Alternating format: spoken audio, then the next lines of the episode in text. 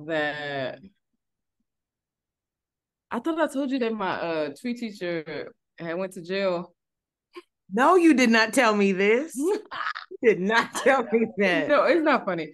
But uh, you know, we was going strong and then he um had got into some trouble and we were gonna try to keep it going after he got out, but then was like, you know what, you're not reliable, and so that was like kind of the end of my Twi journey of learning the language in Ghana since I'm in Ghana. So that kind of put that on hold. It's no excuse, but that's why I'm not learning. I mean, it is an excuse. Your instructor is can't instruct. Uh, yeah, he couldn't instruct. Um, poor guy had some ran into some I don't know financial. I don't don't give me the line of exactly what it was. that's what happened. Oh yeah, went to jail. No, at you... first my at first my friend was the, the person who was hosting. It was like I think he's lying, and then she was like, um, she like went and did some research. She was like, no, he indeed went to jail, and it's unfortunate. So we had to end our lessons. We were on the road. That's what happened. We were on the road. Dang. Well, I hate to hear that for that man. Dang. Sorry for that man. Sorry for that man. He's out though, right? I believe he is. I believe he is. Yeah, we just we just couldn't go with him because like we needed something reliable, and it just wasn't you know worth worth it. Well, he so, might not go back again. He might not, but we have to do. We have to do. She said one and done. You get locked in one time, it's over that that was my my choice. But um anywho, we can go ahead and well, I mean, we got that out the way. I I definitely mm-hmm. want to dive in more because we haven't spoke since um it's been a month and a lot has happened in a month. A lot has happened in a month. But welcome Black to Black Around the World, a space devoted to having conversation that connect, enlighten, heal, and build community amongst Black people go globally, if I can say the word. I'm Queen. I'm Ray. I'm Miss Ray. I'm Miss Ray. I'm Miss Ray, Ray, Ray, Ray, Ray. I'm a Ray, a ray of sunshine. Oh yes, all of it. I love it. A ray of sunshine. I forgot about that. That's like Ray. It's a good little Instagram name. Ray of sunshine. What? Ray of sunshine. I'm sure it exists. I'm sure it exists. Probably. You'd have to put a whole bunch of weird numbers at the end of it or something to make it unique. What have you been up to? It's been a it's been a month. It's been it's a been a month. A little over yeah, month, I, right? I don't remember that been since the since we spoke. Yeah. Um uh, time be timing and life be lifing. And I'm in beach day gear, so I just grateful that I'm able to go to the beach on a Sunday. That's what I did today. But I uh it was hard to like pry myself off the beach. And I was like, dang, I could really just sit out here um, a little longer, but I ended up coming because I had responsibilities to fulfill and definitely wanted to have this conversation. But yes, I'm in beach day here. But I put it on the, that would have been a vibe. I know it just would have been too loud and too chaotic to have um you know, we y'all wouldn't have been able to hear nothing. Um it's music and all things going on. But like I said, life life has been lifing. Um, this past month, um, it just feels like I'm just like I'm just experiencing that. Not feels, but I know that I'm experiencing the ebbs and the flows, ebbs and the flows of life, ups and downs. Um, I'm just like feeling them, and yeah. it just feels like I'm also really seeing myself in this moment in this stage um in this season of my life like really seeing like who I am and how I'm relating to people. So I'm excited to have this conversation because for me it's like about like responsibility that I'm needing to take and the self-awareness that I'm needing to like have and because uh, I really be like I be thinking I'm perfect. Like, not gonna lie, like I do be like feel like I have my shit together, but like this is like a moment where like, whoa, you don't, girl. Like you really don't. Like, and so I'm just really like seeing myself on new levels for the first time. Also, you know, still trying to extend myself grace, but it's been um I'm grateful to be able to see myself because I also fear not seeing myself, if that makes sense. Like, you know, I've seen people who are like, oh, they just really are not aware. They really lack self awareness. And I'm like, oh my God, could that be me? Could that ever be me? So sometimes um, I have that fear, but I'm grateful that I'm like starting to see my see myself that that that's really my life update. is just the ebbs and flows of life. Yeah. Well, you brought it to my attention that healing isn't like a one thing; it's like a continuous journey. So I think you know when you take in consideration the eclipse and everything. I mean, you know, I'm into that type of stuff. If you take in mm. consideration the eclipse, what's coming out and what's coming in, mm. we're gonna have a lot of aha moments. I know I have. Um, mm. so I get it. Trust me, I get it. I wish, hopefully, you got some video of the beach though, because I do want to see what that vibe looks like in Ghana. Yeah, I'll send you some the Laboma Beach. I have to when we bring Erica into the conversation, see see what her favorite kind of beach is. But that's my my go to Accra beach. Uh, but how are things with you, Queen? What's going on with you? Uh, you know, it feels like I got so much going on that I don't even know where to start. It's a it's a whole episode within itself, but all in all, it's been great. I've been working. Um, you know, MacArthur's in school. Football season just ended, so I've been doing that. Um, our little friend whose house I recorded at the last time, he's no longer in the mm-hmm. picture. Thank God. Round of applause. Oh, Round of applause. We need the the buttons to have the applause.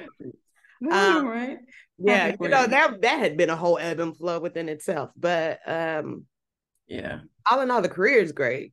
Um, you know, I'm just really trying yes. to a living situation in order. Um, you know, I feel like I've been here for a year, but I'm still readjusting to what life in Texas feels like. And yeah, trying to get a social security card, trying to get a driver's license.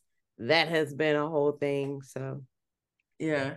That, you know, I feel like this is gonna be my moment of just relaxation therapy. Every time we get on a call with someone it really just allows me to just sit in myself for a minute you know with myself in myself whatever and just like reflect on the things that i need to talk about but haven't. Mm-hmm.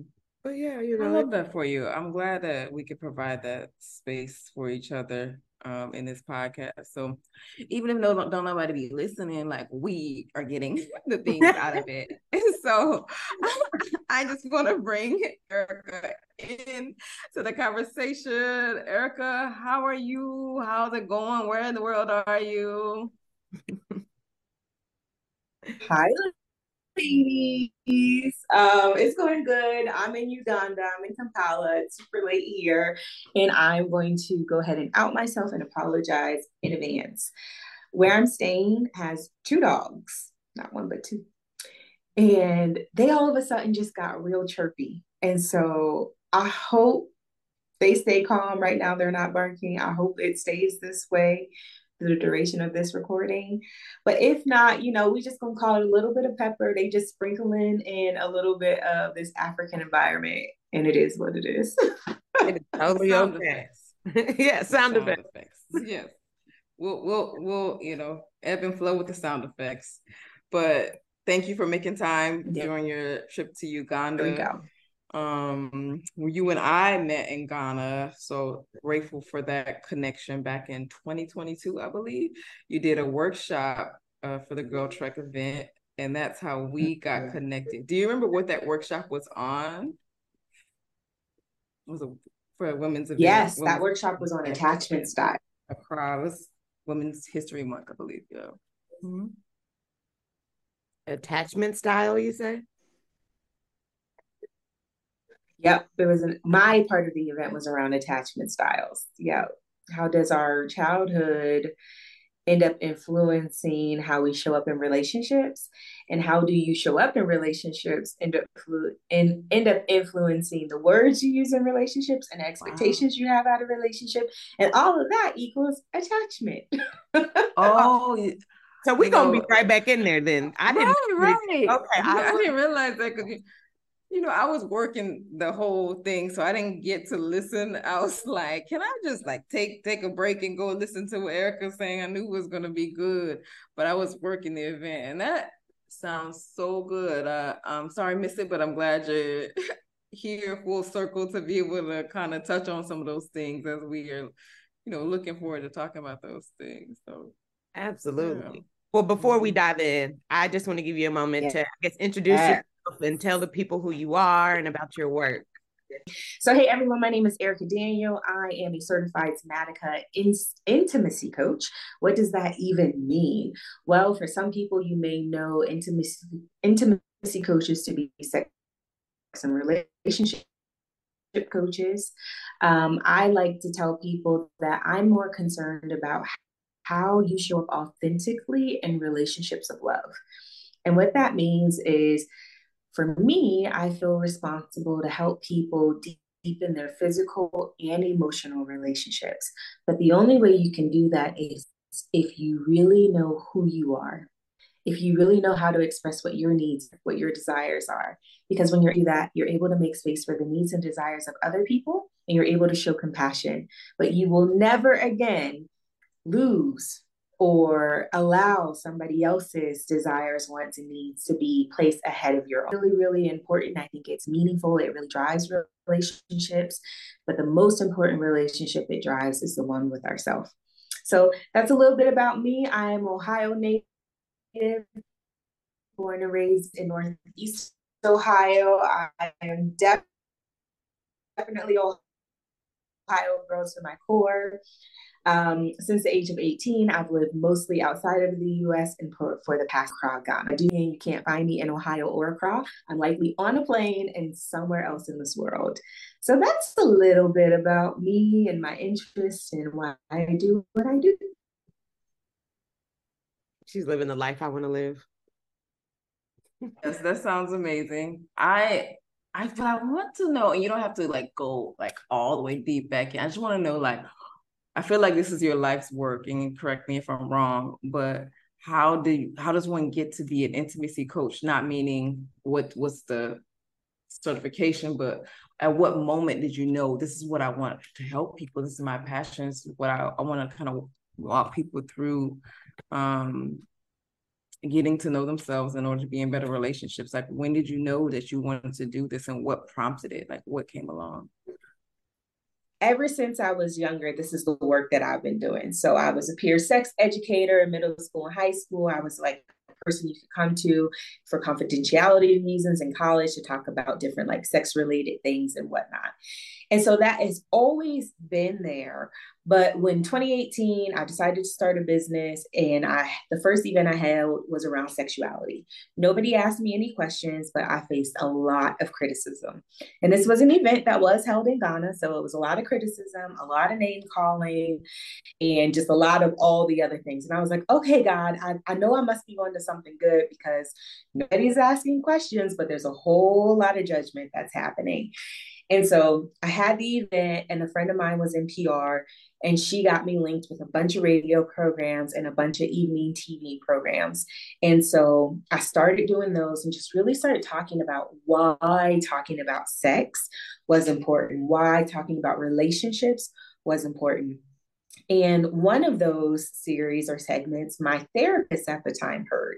And she said to me, Erica, I think the things that you're saying are really important and people really need them but like you should go and do a training so that you aren't bringing any harm to anyone because relationships are already vulnerable. And so you don't want it to be like whatever you're saying that impacts someone's life or relationship is harmful. And i was thinking I don't want to bring any harm. I don't want to induce any harm. I, you know, I want to help uplift people. And so that is what got me on this road and path of, okay, how do I do this? How do I uplift people and not bring harm? How do I even recognize when harm is existing? What does that look like? What does that mean? And so that took me down the road of how do I make this official, quote unquote official, right? How do I actually bring myself into a market instead of just being an quote unquote advocate. But how do I say I am the person? And so that's when I started looking for certification programs and found one and was able to go through it and really now and then the difference of just like good speech and harmful speech or understanding trauma in life. And the other bit for me is like in doing all of this since I was younger, you know, a quote or thing that they always say in my family is like, you boo, like, just be you boo. And that was always important because I felt like everybody around me, like my peers, and you can see with teachers and dance instructors and coaches, everybody was kind of looking for the influence of other people. And so they would take on an off mask, right? They weren't showing up authentically as themselves.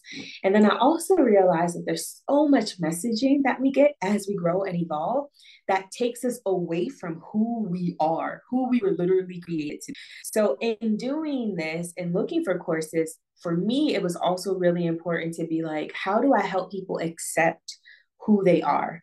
How do I help people understand that that quirkiness about them is their uniqueness and it's really beautiful and somebody wants it. Somebody thinks that like they're so worthy of love, even though they like squeal a little bit when they laugh.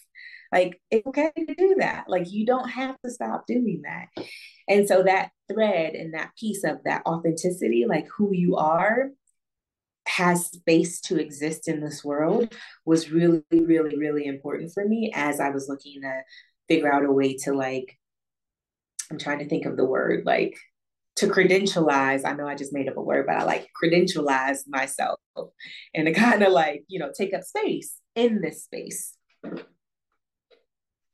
You okay, thank you so much for that. One of the things that stuck out is like you recognizing when you were like potentially harming people because I feel like this happens a lot. People find something that they're passionate about, uh, some kind of message they want to get out of the world, some kind of way they want to heal and free people, but then they don't recognize when maybe there's some steps before or something that, that people need to kind of ground themselves in before they even get to what you're trying to explain them like you you said recognizing when harm has been harm when you harm the harm like harm someone like would it because i feel like um a lot of people don't know this like i don't um tell me about how you knew you could be harming people. What does that look like that you could have harmed those people that you potentially did that workshop where your heart was in the right place?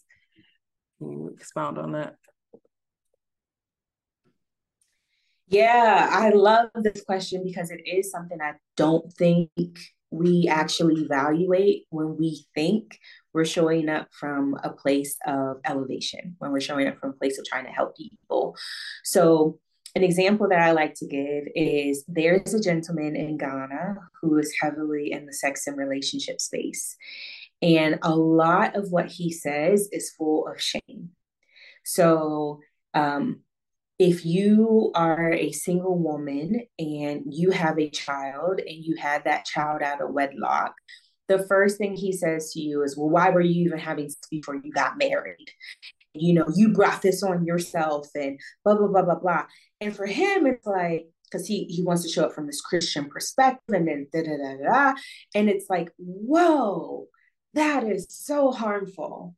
This person is coming to you because they see you as someone you can trust with an issue to help get guidance and advice. And instead of offering space and saying, like, you know what, like, hey, let's focus on exactly the question you're asking, you're pointing finger at the things this person has already had to deal with and likely are still dealing with.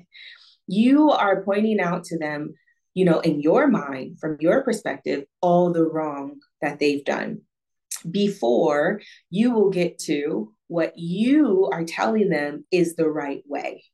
Just, yeah, I mean, it was a good example because yeah, it, mm-hmm. I I see where he was probably coming from a a like you said a mm-hmm. Christian, you know, this is my intention, but someone who's already going through that and dealing with that, they it's a definitely a shameful feeling once you're telling me what I did wrong as opposed to how I can get through what I did. Yeah, I'm wondering. Exactly. If, yeah. I'm wondering if you're like this is if there's shame involved, if there's judgment involved, assumptions involved, like that's a surefire like example of how harm harm will be in it and like checking your message to see if that's that is a part of your message, right? I would think. Exactly. But sometimes that's also the hard part, right? Because we feel often, people feel as if what they have to say deserves to be heard, right? So we aren't evaluating how our words land or impact another person receiving it. Mm-hmm. Does that make sense? Oh, absolutely. It actually reminds me of an episode that we had where we were, you know, opening the floor to talk about, you know, things that we're dealing with, but then someone's response was very anti-black, you know, and so it was kind of like we don't want this out here in the universe because a it could reflect back bad on us, but then b we don't want to seem as if we condone his thoughts. So I get it, you know, it's creating a space to talk about something, but then treading lightly um, for sure, because you do have to be sensitive to how people pick up things or perceive things, really. Yeah, and it's also just like instead of going in with that judgment or that shame, like what you're saying about this person who showed up and was clearly anti-black, it's like, mm, actually, sir, you know, like that's a sign that maybe something happened in your life. And we're saying that like things happen and mm-hmm. you may need to go do some self-work and some self-reflection but here we are pro-black and there's lots of love for that but there's also lots of love for all opinions right? And so it's just like it's not just about my thoughts and my opinions but it's really about like what are you asking for? Yeah. What do you need? And how can I speak to what you're asking for and what you need without it being a reflection of what I need and what I perceive you to be asking for or what I want you to ask for. So harm can come in a lot of ways there. Harm also comes in with like social media influencers who are doing a lot of clickbait. They're just saying the things because they want the clicks, they want the likes, they want the followers. But people hold, hang on to their words, right? people take what they say to be like gospel. Mm-hmm. And it's like actually half of what they're saying may not be their real lived experience. It may literally just be, oh, I think this is going to get me some attention, or I think this is going to, you know, catch the attention of this person. So yeah, I'm going to say it. So it's like, how are you allowing yourself to be influenced? And again, for me, that ties back to that authenticity link because sometimes we just don't know who we are because we've been told to stifle ourselves, to hide ourselves, to that we're not important, that we don't matter, our words don't matter, you know, all, all these different things, all these different messagings that are damaging to the core of who we are, that people are looking for people that represent sides of them that either they want to be or that they know they are or that they wish they could be. And so there's harm in that too, because you're still not getting to live and be who you are. And that all shows up in relationships. Yeah, I love how that comes full circle. I mean, it sounds like you have to be very intentional about making sure you're not harming people when you're teaching them about relationships and then also being in a relationship. Like everything is related. If you, if it's funny how you're describing how, you know, you don't want to harm people in the messaging, but you also are trying to teach people not to harm people based off of their own trauma in relationships. It's like it's full yeah. circle. I love and that. She also, yeah, she also said something really key of like, you know, the example that you gave Queen about like, you know, someone says something anti-black, but then how do you still something we've been trying to navigate and me personally been trying to navigate is how do you still like hold space for people's opinion and where they are at in in their life in the moment, you know? Um and that also kind of that also kind of speaks to like uh, what I was speaking to in the um, beginning of the show is like I'm just in this season. I feel like I'm starting to really um, recognize more than ever like my own shit and like how um even my propensity to kind of like maybe um not want to hear something that is like in opposite of what what I'm believing or what message I'm tr- trying to put out, but finding that balance of how do you hold space for who who people are and try to give them what they need in that moment. I love what you said, like giving someone what they need in the moment. So speaking of, I feel like for me, this is like i am really navigating, relating to myself in a um, in a, I'm in a space of relating to myself in a different way and deepening my relationship with myself. How would you say um, how we relate to ourselves impacts our relationships with those around us? I love this question. And just to like circle back real quick to the example and everything that was being said like you know one thing that you can also do when you are like giving people what they want is honor their disappointment. So that person who was anti-black that showed up just be like oh man i know it sucks for you to be in a pro-black space and to feel like you have to come here with this rage. Damn that sucks. But guess what you got to sit with that disappointment today because we are who we are. and look, we just gave you an opportunity to share your views and opinions. Cool. But over here, this is how we get things done. Right. So that's like, okay, that's how you feel. Cool. Sorry it feels that way for you. But here, this is what this is how it feels for us. And so, like, part of honoring you and honoring them is honoring their disappointment. You don't have to admit it at all. So I like to always make sure that people know that like that disappointment thing is real. And you calling it out and almost showing some empathy to it, like, oh, you and your feelings right now. Okay. I see that. But uh, yeah, go, you know, go ahead. But okay, to come back to your question though. So it's more like it's kind of like a law of attraction thing what you put out or law of attraction, reap what you sow, these different laws, right? What you put out is essentially what you attract. So if you believe that you are not worthy of a partner who's going to do right by you, whatever the definition of do right by is for you, because that looks different for everyone. If you feel you're not worthy of a partner to do right, you're only going to attract partners that won't do right by you. Mm. So if your definition of do right by you is to be committed in a monogamous relationship and you end up with a person who always cheats. Somehow you always end up with the person who's looking outside, they're cheating. Oh, you know, they slipped and fell on somebody else. And it's like, why does this keep happening to me? It might keep happening to you because deep down, you do not believe that you deserve a person that's going to do right by you. Uh oh, I see something going on. the light bulb. All right. Well, only the pat. So you, I feel like you're speaking to patterns in relationships, and I've been navigating uh patterns and relationships for myself personally, like I said, and I was just explaining to someone this guy who I was seeing, he said, um, "I feel these feelings for you, strong feelings for you, but I'm not quite sure why my actions can't line up with how I feel about you." And I was like, you're, you know, this ain't nothing new, story of my life. And then he was kind of like, well, well, who's the common denominator? Basically, like, like if it keeps happening, then it's you. You're the problem. And I rejected that notion, but I'm still also there was there is a responsibility that I think I need to take in it. But I didn't think what he was saying was a responsibility I need to take it. I think I need to I think it's the beliefs and that and, and uh, it's oftentimes like you said deep down it's also like subconscious like we're not even aware that we actually believe it until we like get in tune with ourselves.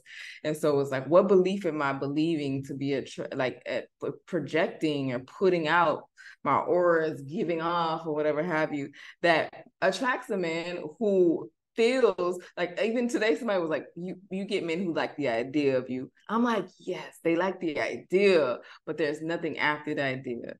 And so anyways that's a little bit of mine i love this. Yeah and you know right the first thing i would ask is like do you feel like what do you feel you're worthy of? Right? Because if you ultimately don't feel you're worthy of someone that wants more than just the idea of you, more than just the paper description of you, if that scares you, that, oh man, there could be a person out there that like wants to see me, know me, like really know me beyond just what I'm capable of doing, like if that scares you, that's where the evaluation has to come in. Why are you scared? Right? And when was the first time that you felt scared of that? And what that what this guy did with you was basically he flipped it back on you. He came and was like, oh, yeah, I'm feeling this way. And then you're like, oh, well, here we go again. And he's like, yeah, yeah, yeah. See, you're the problem. You're the problem, not me at all. Not me at all. It's you. It's your fault. And it's like, nah, actually, bro, your actions can't align with how you feel. That's not me. That's you.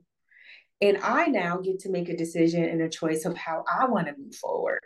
That may be without you because you just literally told me your actions are not going to align with your feelings, which lets me know that, you know, maybe I'm not going to be the priority, or you're always messing around somebody else, or you're never going to be able to do this thing that I really want, or, or, or, or.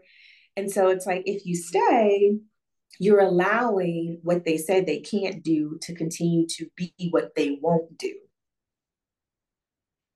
And that's where those patterns also end up coming back over and over and over and over because it's hard to honor it, mm-hmm. to hear it, to feel it, and to walk away from it.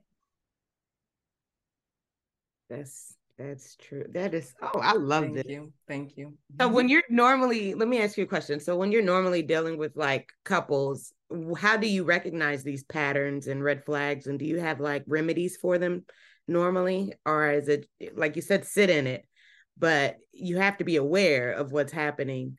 So how how do you kind of help guide them towards building a stronger, you know, more re- resilient relationship with these patterns?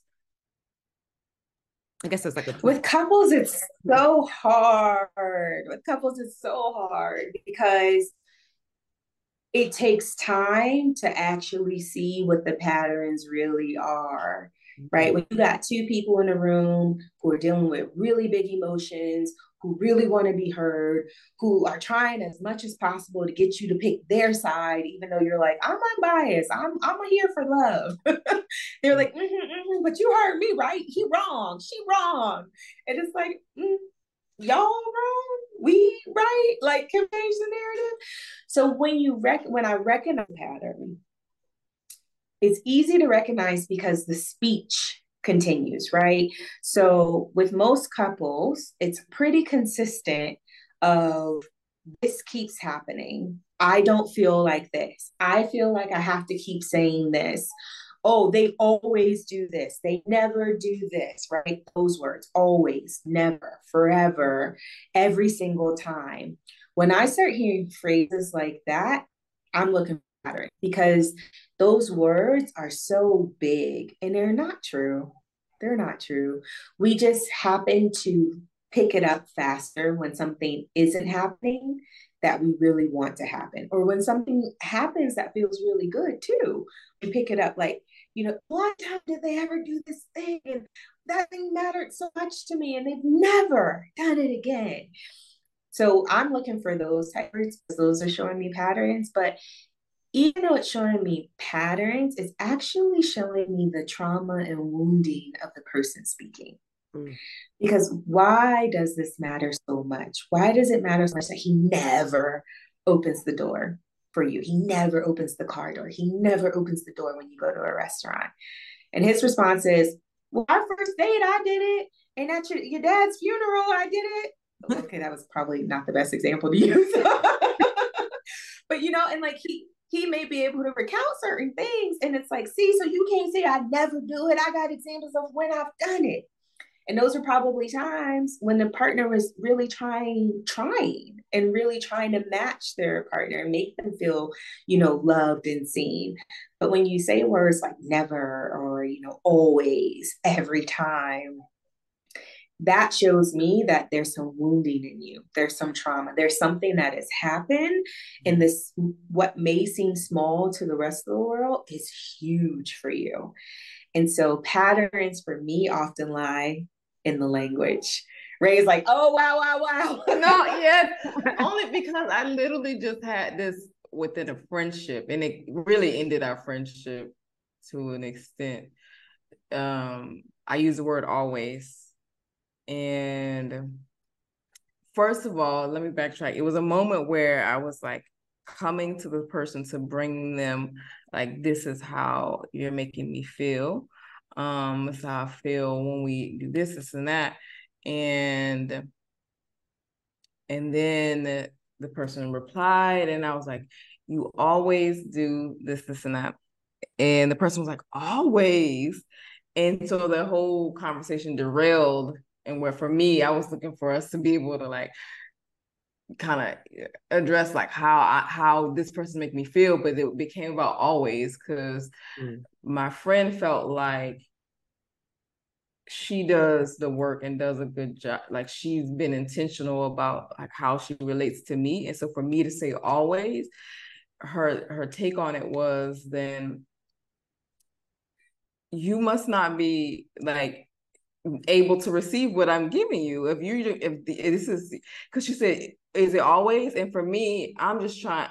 Like it's hard for me to like us like kind of even approach people and tell them this is how you make me feel anyway. And I was like trying to get past her like stopping saying always. I'm like, yeah, sure. She's like, do you mean always? I was like, yeah. And I kept going on and she was just like, oh, we're, we're, we're, we obviously can't be friends. If you've been feeling like this, why are you even my friend? And that was kind of the thing in it derailed the whole conversation. And I just felt like she's like, if this is how you feel, then what are you doing here? So, but you are saying that that is probably something, a, a pattern within myself that I need to uh, address that if I feel that she's all what she's doing is always, and she's like, that's not what I'm intending to give you, then, or that's not what I've been perceiving that I've been giving you. You're saying that something about what that means to me is a pattern within myself that I need to address. I'm letting it all so, So when she, let's say you feel like anytime you go to her house, she always gives you water, even though you never ask for it. Or you you say when you walk through the door, I'm cool, I don't need anything. And she always still brings it, right?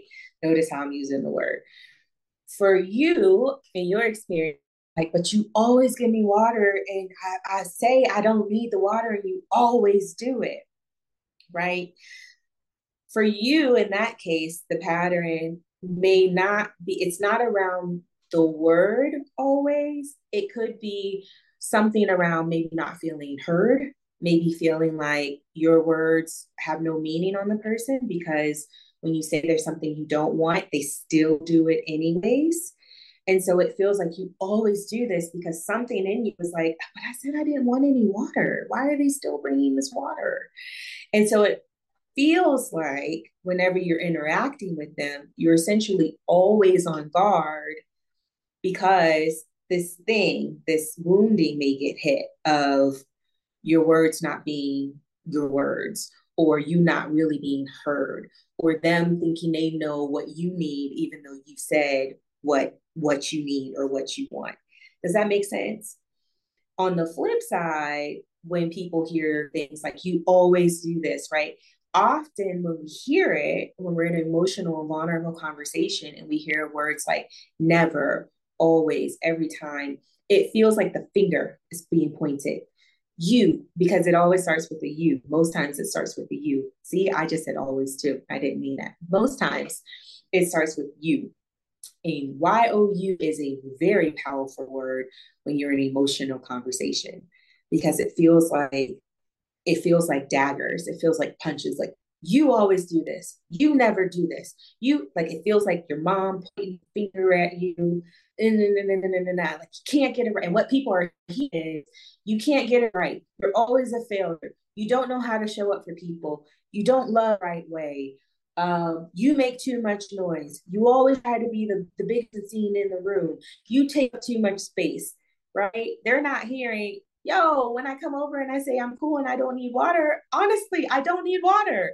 They're hearing you're too much. You're you're making you always make it about yourself. That's what they hear. And that's hitting on an internal wounding that they have. So in your conversation, Ray, it feels like you were trying to show up from a very vulnerable place and you were trying to share from a really authentic and tender place. But because it's already something that makes you really uncomfortable, you know, like you did what most of us do. How, how many times did I just say always? and didn't even mean it in that way. It's so easy to let these words slip through when we're already in our head about the thing we're trying to get to, about the thing we're trying to make sure we communicate and say. Right. And so we're not even noticing that we're saying always, never, you know, every time. And I just did this with someone as well in a voice note. And I went back and listened to it and was like, oh my goodness, look at look how many times I said ever, always, never. and I had to go back and apologize in another voice note and say, hey, I was just feeling really charged and I felt like I had to get that off of my chest. I know that it's not always or, you know, never, you know, I know it's just on occasion and I'm feeling it so deeply right now because it's making me feel like you don't see me. It's making me feel like you don't want to be in relationship with me. That they were able to receive that they were able to respond to. And they're like whoa wait a minute erica. I love being in relationship with you. And to hear you say that you think i don't want to be in relationship with you that breaks my heart because you know i thought what we had was much stronger. Now we can have a real conversation. Now we've both broken down that defensive mechanism that pops up. And we've allowed ourselves to enter the real space of intimacy. We've also removed our facades because we've shown our cards, because we've shown our hearts. You know, it's so funny. I when you say all these things and what you know ray has brought up it reminds me of i guess the the overall topic anyway, it's the whole childhood experiences and not necessarily trauma, because I know growing up, I was always told, oh, you exaggerate a lot. Are oh, you a drama queen? And so I kind of embraced it. So when I say the words always, I'm like, oh my God, I've been waiting here forever. You know, I do that, not necessarily thinking what the other person is experiencing when I say these forevers and always. I just like, you know, okay, yeah, I'm always waiting on you. But it's like you really do have to be mindful on, of your speech because eh, though I had been told I'm a drama queen and I exaggerate, I'm like, yeah, that's me. But I'm like, no, it really isn't. It shouldn't be, I guess, because then that could really make the other person feel like they're either not doing something right or I don't know. Like, I, I don't want to come off that way. But I guess when it comes to the whole inner child and what you've experienced, like, how how much of it can be detrimental? Because I, I didn't think me exaggerating would be so problematic. But when you're talking about these words it's like i use these words all the time and I, it's not necessarily intentional want to to hurt someone but now i realize i could be the problem. So as far as my speech is concerned so i don't know. I, I guess it's like what is my question or is it more of a statement? But I see how your childhood experiences can really play a huge part on your relationships, both intimate or not. Absolutely. And and you know, some people can love exaggeration, right? They can find it really playful and fun, and they can respond back to you with that same type of exaggeration. Like, girl, stop playing. You know, it's been 30 seconds and 30 more seconds times 10 times 30 seconds you got 30 more seconds. Let me go back to the car because I, I left something. right. Mm-hmm. And then other mm-hmm. people may laugh, but inside they're like, oh my goodness, like she never shows me any grace. And I show her so much grace. And that's where tension starts to build. And before you know it, this person ain't returning your calls. They're not showing up for you the way they used to show up. And you're clueless as to why.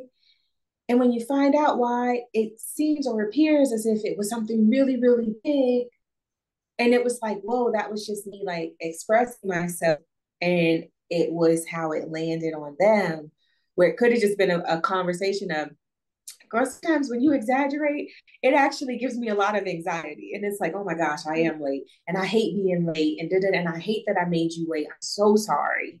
And then you know, okay, the next time I go out with this person, I'm not going to exaggerate the fact that they were like 30 seconds late or three minutes late. I'm going to celebrate the fact that they persevered through that traffic, they left work, and we are here and we're going to have a great time together. Right? Because now you have insight into how to make that relationship thrive. Yes. Right. And so it's like, oh, oh, it's those aha moments. Yeah. Thank you. Um, Queen mentioned the the childhood and its impact. Kind of sorry, backtracking.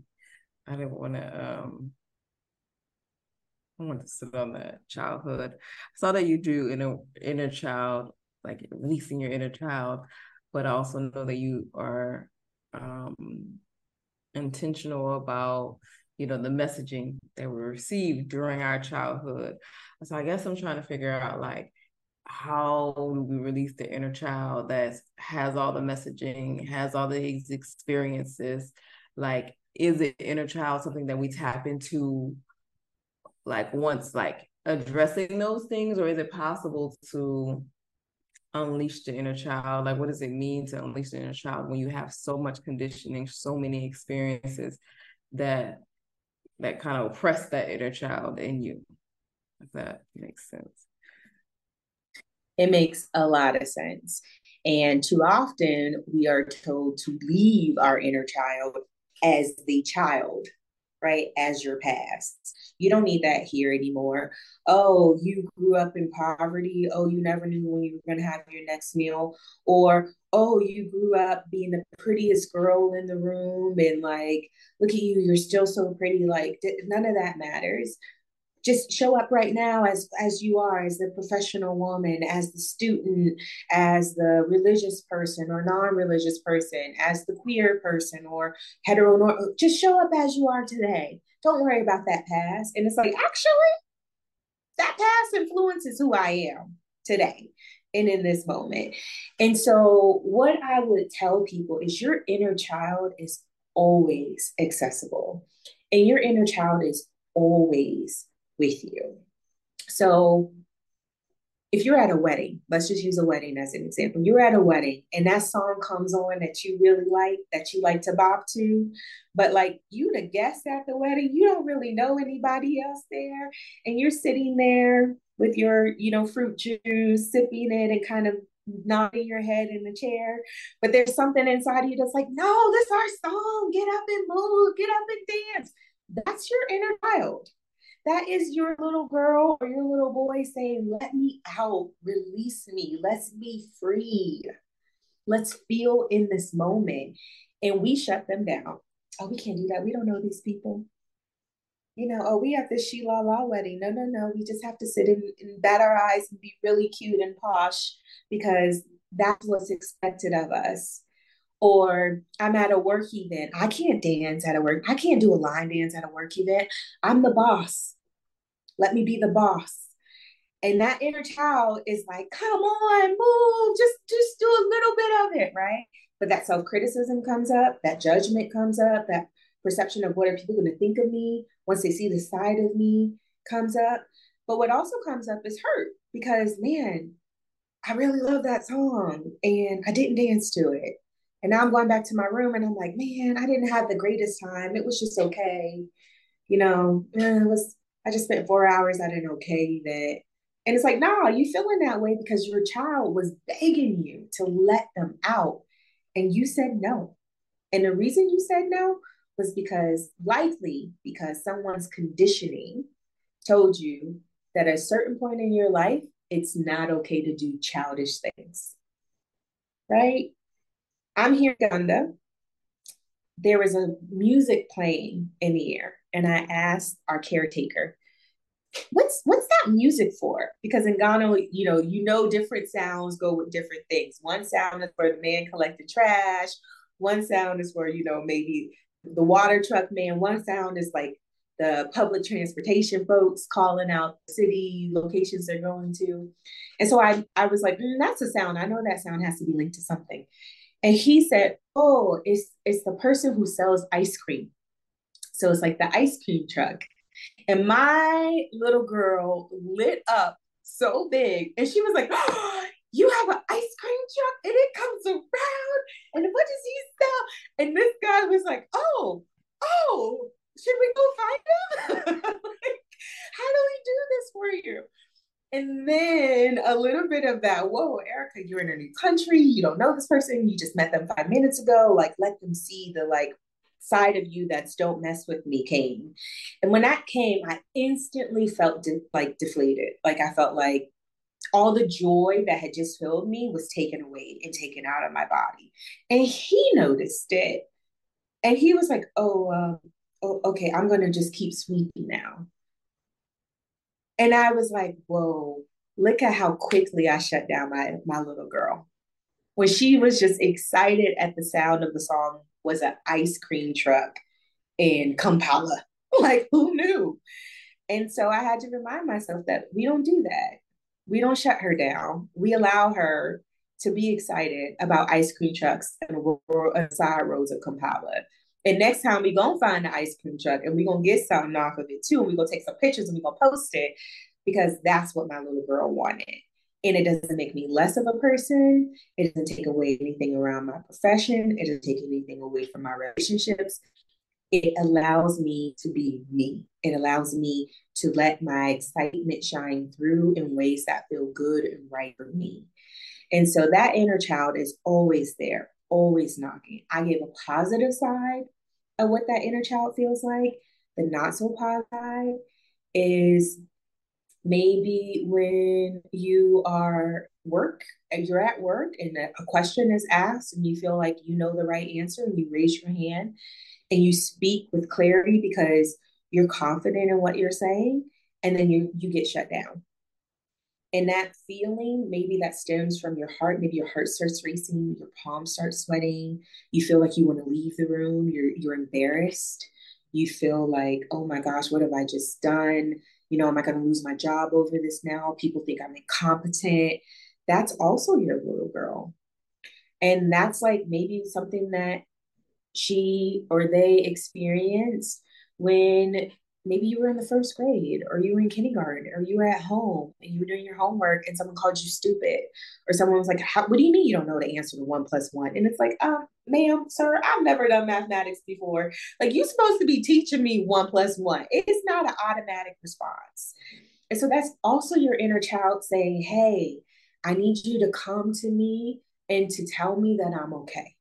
I need you to come to me and tell me that like my big you got me. And I don't have to fear what just happened. I don't have to run away from it. That like I can allow myself to feel it and I can allow myself to move on past it. So your little shows up with the excitement, but also with the fear, also with the shame, also with the judgment. And so when you allow that inner child to be a part of your experience, you really start feeling you really start allowing yourself to just like feel what it means to be you as things are happening real time. You know, you say that, and it's actually last week I was invited to be uh president, uh, president, what's it called? Principal for a day. And it reminds me like when I was there, I think we are teaching our children to suppress that inner child at a very young age especially starting in school because i seen the kids like you know they want to they got they're full of energy they want to do kid things but then it's like no sit down behave be quiet uh catch a bubble put your fingers up like you know there was just so many different tactics to stop that child from being a child. I mean obviously you know as a as a teacher there's so many kids in the class you kind of got to have some type of control but i remember one little girl out of nowhere, she was like, it was the most random thing. I found it to be hilarious, but she actually kind of got in trouble. But she was saying, like, you know, I accidentally ate this, but it's okay. I threw it up.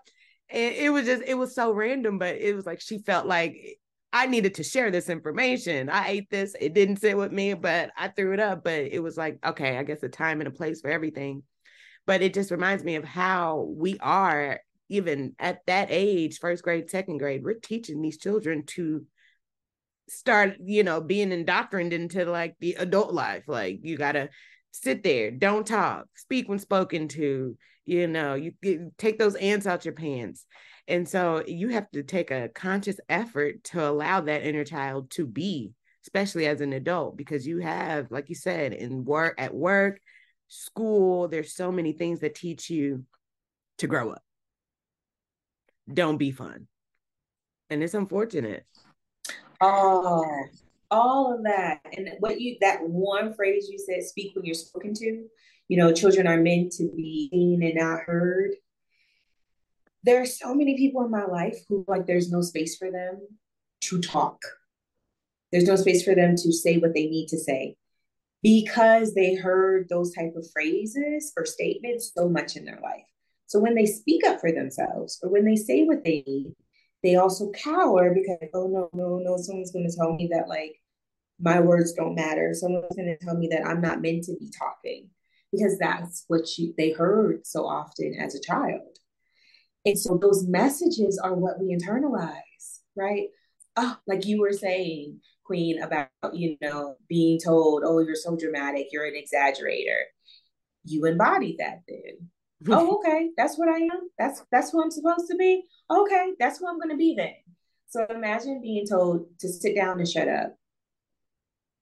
Imagine being told like, you know, um, get out of adult business go go sit in the in the kid corner go be a child right or yeah. even things that i'm sure we all heard as black women you know you better eat everything on your plate mm. a lot of people are obese or not having healthy eating habits because of that type of messaging and your inner child is like oh my gosh you just went somewhere somebody made you a plate they put way too much on it i got to eat all of this because you know we don't waste no food in this house.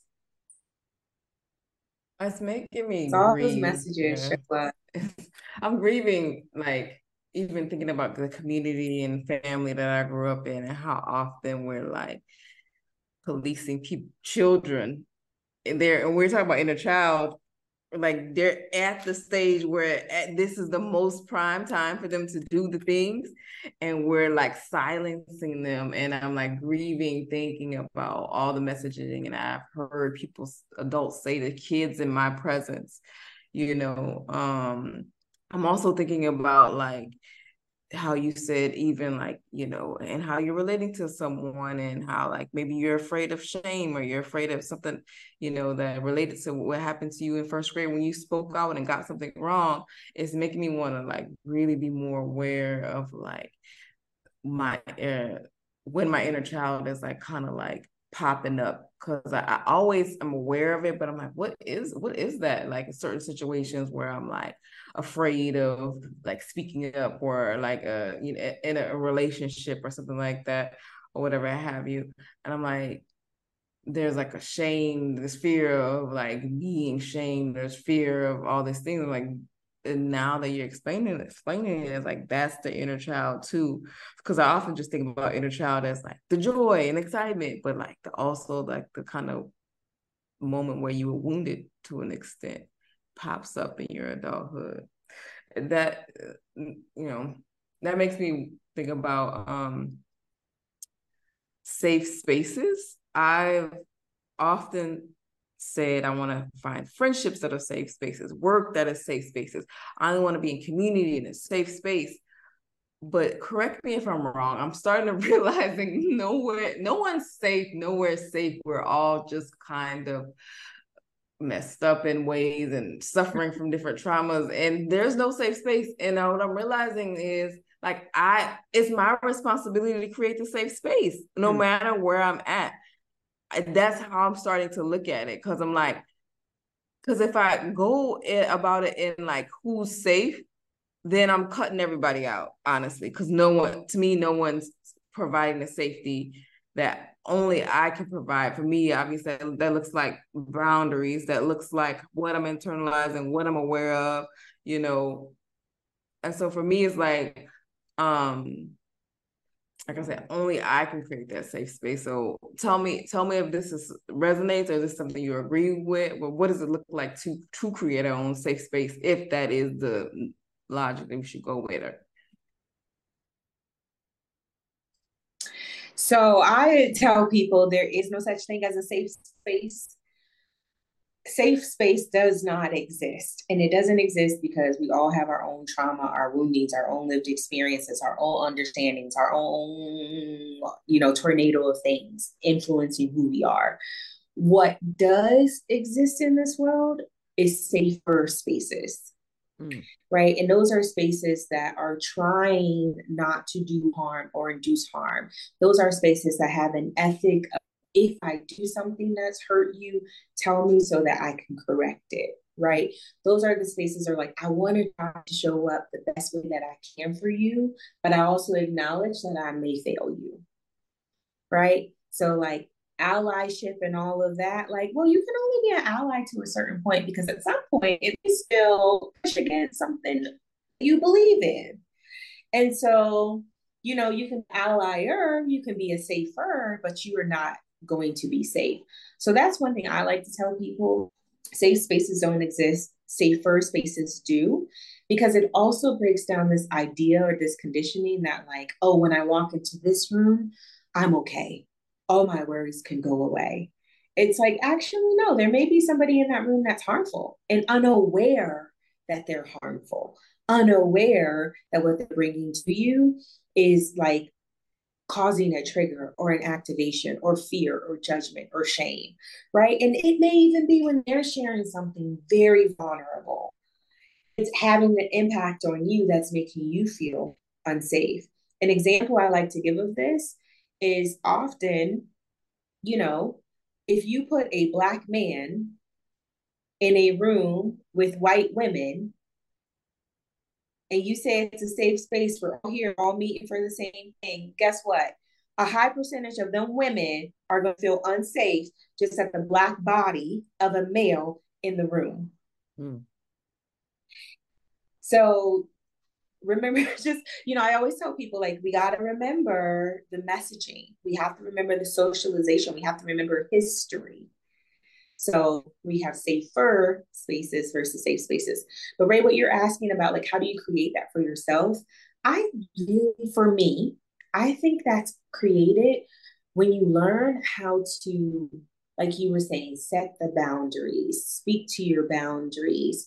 When you learn how to share when there's been an impact that somebody, of something that someone has said or done on you, when you learn how to share it vulnerably and openly, and I always tell people you don't necessarily do that with everybody because it's not everybody in the world that cares about you.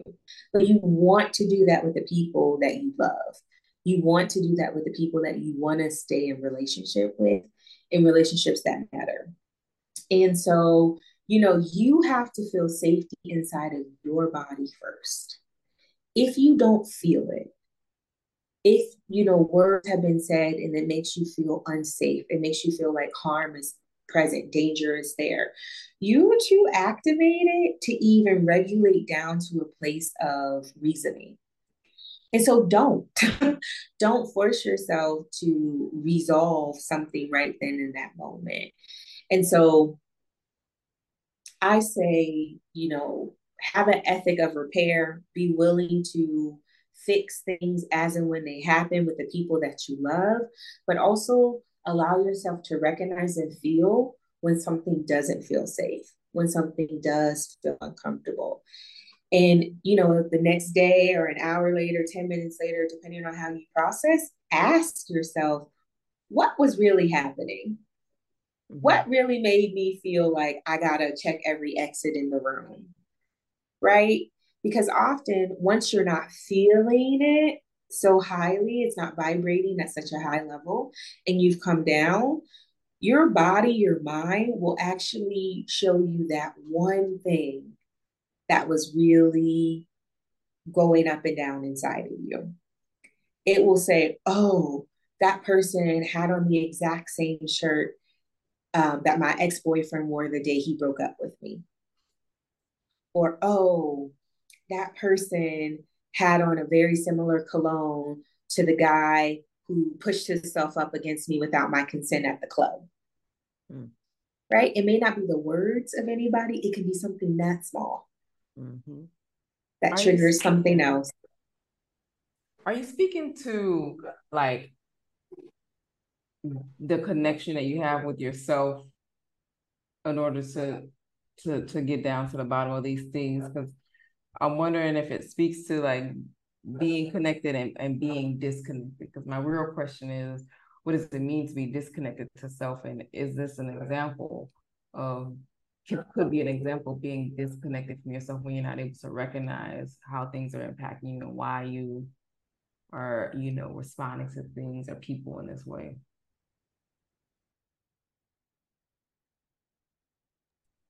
It may be, it may not be. It's a, it's it's bigger. It's a bit bigger than just a simple yes or no. Um, there are layers to that that would have to be identified to really recognize if you are disconnected with yourself or if you're dissociating or if really unbothered by that situation. So if you are disconnected from yourself, I think oftentimes you can feel it. And sometimes that disconnection can even just come up in your stress response, right? When something is usually uncomfortable, what do you tend to do? Do you fight? Do you flight? Do you freeze? Do you fawn? Right? So it's like, oh, this thing just happened. I'm feeling really uncomfortable. Deer headlights, maybe every maybe the world will just move past me. Right? That's a, that could be a way of you know not being in tune with with not being in tune with yourself. That could be a way of like dissociating from the experience. But it's like why is this really happening? And so i think when you start to get curious you actually start to come back into connection with your body. But oftentimes we're we're shamed for doing that right? It's like oh here we go again. She's taking deep breaths. Oh here we go again. You know i reflected on the situation and, and it's just like let them feel how they feel while you process what you have to process in order to exist in the spaces that you find yourself. So I don't want anyone to think that just because maybe they feel something less than somebody else, it means that they are not connected to their body, that they're disconnected to their body. That may not be the case. And really, one of the best ways to know it is to work with somebody that can help you move through kind of like where you're showing up and why you're showing up in that way. And another reason I'm kind of like a proponent of this, or really kind of like saying, I don't want to just say it's this or this, is because sometimes when you're starting to try to come back into connection with yourself, because maybe you thought you were disconnected, you may be disconnected because there's a deep trauma there. There's something that happened that you have pushed down and down and down. And if you unearth that, in a way that if you unearth it and you unearth it alone, you know, like you can be doing more harm to yourself. Versus if you unearth it with somebody that is capable of helping you, like realize where you are, work through that trauma, bring you back into your body, help you really start to identify like what dissociation feels like versus what being present feels like. That creates a much safer experience for you to process kind of like what connection and disconnection feels like and when disconnection exists, why it's existing. So just everybody be careful because everyone's journey is very different. And we all hold things inside of our body that we may not be consciously aware of.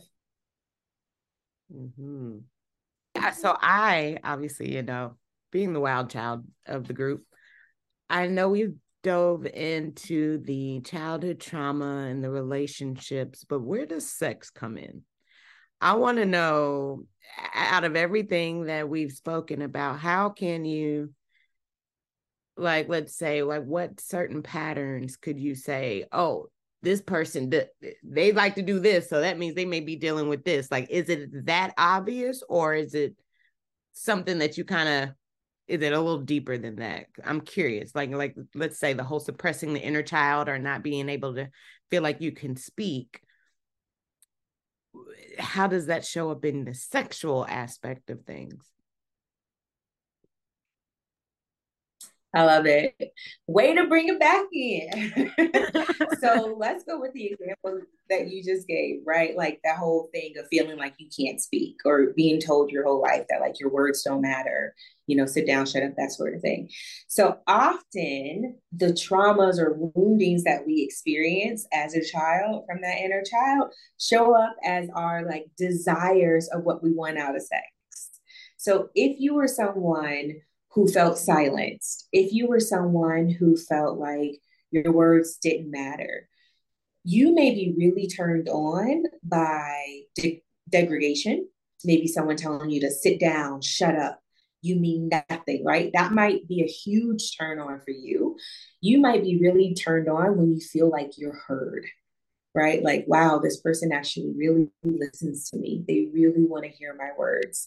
You may be turned on by being um, extremely submissive, like being told what to do, which is different than degradation, right? You're being told what to do and you do it. It's like you are now choosing, you now have the agency of choice to say, okay, I'll sit down and be quiet. I'll be a good girl or I'll be the bad girl because you asked me to be. You know, like I'm gonna I'm gonna go and, you know, drink that bottle of wine because you told me that's what you wanted. And that's such a bad girl thing to do, but I'm gonna do it because you uh, you told me to do it. So it influences your desires. It influences how you feel received by a person you're in a sexual experience with. That's one side of it. The other side of it is it impacts, may impact what you feel you are able to communicate or ask for in relationships. So if you were ter- told that, you know, don't speak unless you're spoken to, if you're in an actual situation, maybe you've never even had a conversation around consent because, well, they haven't brought it up. And so, you know, I can't bring it up first. I can't be the person to talk about it. When should I tell them that I really don't like it when I just get my hair done? And then they want to like run their fingers through my hair. When do I tell them I don't like that? I guess I better not say anything. They may think I'm too bossy or too pushy. And you know, like they don't care about what I have to say. It's okay. It's okay. Right? Or maybe somebody's too rough or too gentle or too romantic or not romantic enough and then you don't use your words because literally your whole life you've been told your words don't matter. And so you don't know how to speak up and to ask for the things that you need want or desire because you never had that container for it. And then the flip can happen and i have a couple that i'm coaching that this has happened where the partner recognizes oh shoot, their whole life they've been told that they can't ask for what they want. And so I want to create that space where they can, and I'm doing it, but they're so resistant to telling me. And it's like, yeah, they're resistant to telling you because they don't actually believe that you mean it. Mm. They actually don't feel safe when you say, no, really, tell me what you want. They feel like nah, this ain't safe. You're going to use it against me. You're going to yell at me. Somehow this is going to come back and be a bad idea. So I'm just going to stick with what I know. I'm only going to, you know, once you initiate something, I might say something. But if you don't initiate it, if you don't ask me what I want for dinner, I'm going to eat whatever you bring to the table. Or, you know, like it's that sort of dynamic. And so when you know what you've experienced, you're really then able to be like, oh, this is why I really like being sexual partners who talk the whole time, who are like, yeah, I want to do that. Yeah, I'm going to spank your ass. You know, like they're loud and they use their words and are writing because you feel like your words were stifled. So you really like to be with a vocal person because they feel freer with their words than you've ever felt. So there's different dimensions of what or how that desire may show up. But our traumas and our woundings from childhood are often linked to the desires that we want to feel. There is often linked to the emotions we want to feel from sexual experiences. And then that can often be linked to how we want to have the experience. So you can't speak, you're a child, we don't want to hear your words. Turns into this desire of like, let's say in this case, your desire is to be heard, to be seen and to be seen and heard, which translates to, you know, I want to go on a super romantic date, but I want to be able to say everything I want. I want to go to this specific restaurant. I want to drink this type of wine. And as I'm saying these things, like my partner's actually asking me, like, which restaurant do you want to have dinner at? And I get to say, and they get to say, yeah, that's where we're going. Mm. Everything I ask for gets honored everything I say matters to this person, and I can feel and sense that it matters to them. And the more we do, the more they hear me, and the more they encourage me to use my words and like just share myself with them, the, the hotter I'm getting, the like sexier I'm becoming, the more I want them, the more I desire them. And by the time we leave wherever we are, we are already hot and heavy because they've made me feel seen and heard. And so, one way to know if that has ever happened for you is if you've ever gone on a date or been with somebody, and before you know it, like you doing things that you would have never done in public. Maybe you're making out or you're holding hands. Like it can look very different for different people, but you're doing something that would have felt risky in your logical mind. But right now, it's like, I don't care that there's hundreds of thousands of people around. I don't care that somebody's recording us. Yeah. Give it to me now. and that's because mm. they're, they're tapping on your desire. They're giving you exactly what you say, what you want to feel, and they're giving it to you in a way that like allows you to feel it and to sense it. That makes me think about like just how I feel like more women are aware of it. I would like more men to be aware of how sex for most women it happens a lot outside of what happens in the bedroom. Like it makes me think of a family member who says that, like, you know, in her marriage, she is like tending to the kids, doing all the things, and like comes to room exhausted, and her, her husband's waiting there trying to initiate sex. and she's like, Are you effing kidding me? Like, maybe if you were like partnered up with me tackling these chores with the with like our kids I would be in a in a in a you know kind of turned on in a way and attracted to you in that way. But at, at this at this point, I'm not. I'm not turned on. I'm not attracted to you. Like I've just done all these things while you're just laying in bed waiting for me listening to your music in the mood. I'm not in the mood. And so, but I just don't think he recognizes that his body and his, him looking at giving her a seductive look is just not a, is not going to be it's not enough to turn her on in that moment you know but it's an emotional thing. It's a, yeah it's, it's all mental. It's all mental with us. It's yeah it's it's a lot of, of things. My last question was more so about like speaking of sex about was just like I've dabbled in pleasure the idea of pleasure leading to more liberation in your life, like pleasure being a porter to liberation. And I feel like I still haven't gotten a grasp on what that actually looks like and feels like on a day to day. And so, what does for you? What does it look like for pleasure to increase liberation in your life? What does it mean to you? Oh, that's a soul true question. What does it look like for pleasure to increase liberation in your life? For me, that looks like the ability to feel joy and the ability to feel love from like everything in my life.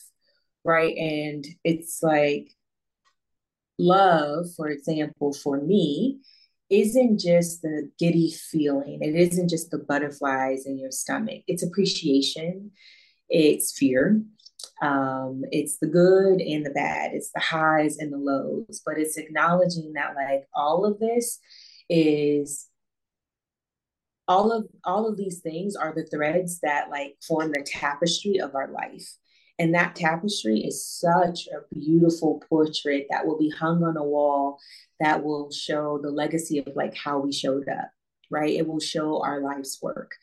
And so,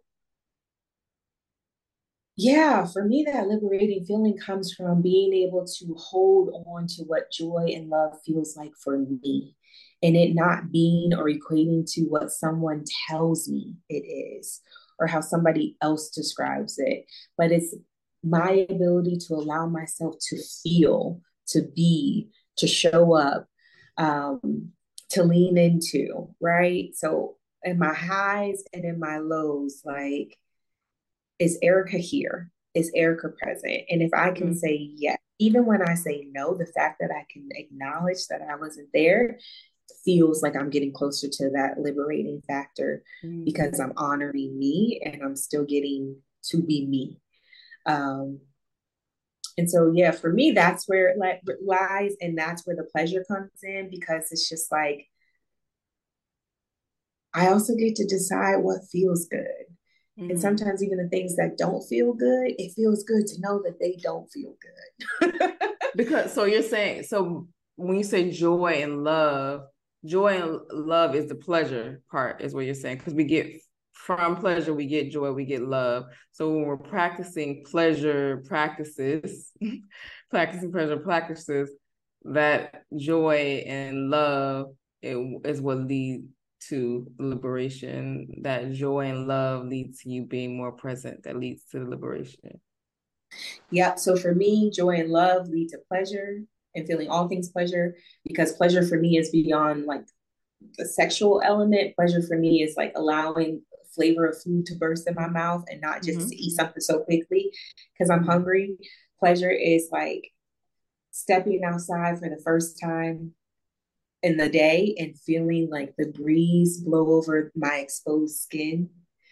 Mm-hmm. Um, pleasure mm-hmm. is the sunlight when it hits different parts of my body that don't get to feel the sun often.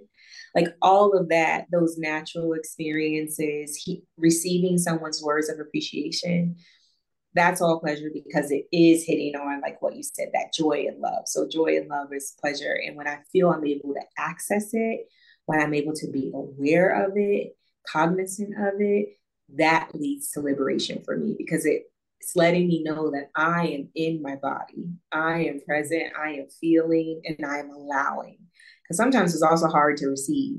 So it's like, no, I'm allowing the universe to absorb into me. I'm allowing myself to feel this good energy. I'm also allowing myself to be okay with the things that don't feel great and to acknowledge that it doesn't feel great.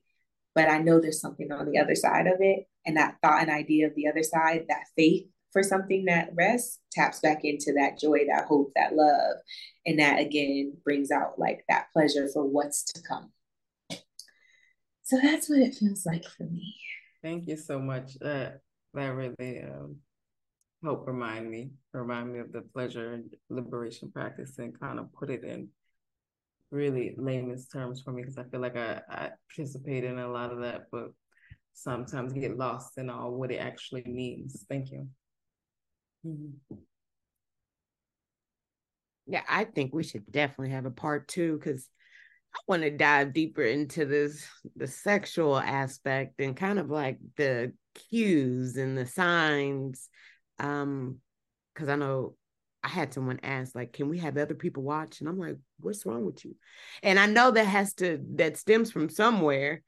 But it's like, well, why do people need to like? And so I'm like, you know, I don't know. I still don't know. He's gone, but anyway, I just I, I don't want to take up too much of your time. I know we could I could talk about this type of stuff all day. I think it's been super enlightening, um, not just from from the relationship aspect, but just kind of, you know, what it looks like to allow your inner child to do its thing, you know, without suppressing it and like ray brought up earlier it's like you know the grieving of what we're doing to our children and saying to our children because i have a child myself. So i need to be mindful of like when i'm suppressing him and just let him do his thing. Because there are times where i don't feel like being bothered and i'm like just sit down just stop talking just you know but i'm like oh you really only gonna be 10 once. So just just, just take it outside at least but Ray, did you have any other questions or comments? No, yeah, I was just gonna say, uh, I mean, I know that you know you do this for a living, and we are grateful that you came on here and kind of done this for free. I do want you to kind of share like where people can follow you, you know, what what any upcoming offerings that you have, but also would love for you to consider like a part two where we can really dive into you know the topics of, of sex and what queen is talking about like and that we kind of talked about this trauma and this healing part like sex you know? And so i don't know just consider coming back on and we can talk about that. We would love for to have you. But you know please let us know where we can find you what you have coming up and all the things Yes, this has been fun and great. And it definitely, I told y'all that, you know, whatever was present was going to take over. I know we had like tried to outline things, but I think this has turned out to be a really good conversation. And yes, we can have a, we can discuss what a part two can look like. Queen, one thing that you were saying, sorry, um, because I think it will resonate with a lot of parents. And one question I often get is, well, how do I, as a parent, not inflict this harm on my child? And it's like, you can't. Like, I, I can't answer that. You can try as much as possible to not do all the things that happen to you, to create the spaces, to this, to that. But we, how things land on us as children is so different. And we can't control how our child will react to something. So even though all the enabling factors from our perspective may be there to ensure that they have the best upbringing possible, but even that can still lead to certain wounds and traumas existing. So I always just tell people like keep the lines of communication open with your children because that alone gives so much permission and understanding and love and growing and it helps them just like show up as better adults and it helps them to have what we call like secure attachment. So i'm saying that for all the parents who are like i don't want to harm my kid. Oh my gosh i've been telling them to you know sit down and be quiet. I'm not going to do that anymore. Like, yeah oh, real. They need that too. Especially after five i'm like please just stop talking right? And it may be like, all right, you know what? Actually, every night at 8:30, we are just gonna open up the channels of communication. You won't tell me everything that's been happening in your little world. So I like to do that for the, the parents. But again, thank y'all for letting me come on. How can you find me? So my name again is Erica M. Daniel. You can always check out my website, which is www.intimacycoachingwitherica.com E R I C A dot com. You can follow my personal Instagram page at Miss Luminary, and you can follow the coaching page at underscore the underscore love lab. And so those are the two best ways to find me. Um, I'm also a teacher with the Somatica Institute, which is a California based uh, institute, which does sex and relationship training for those who are interested in doing training for themselves and also doing training to become coaches. So I am one of five teachers that teaches the core training there. So you can learn more about my profile, more about my certification by also visiting the Somatica Institute website. But the best place is obviously just to hit me up on Instagram and or to visit my website. I'm here. I love helping any and everyone who's just looking for a new approach to how they do relationships and how you actually honor who you are and you show up for yourself first so that you can show up for the other people in your life whom you love as well. So, yes, that's it for me. Thank you so much. You we got some little free sessions in there, me and Queen. So we appreciate you, Eric.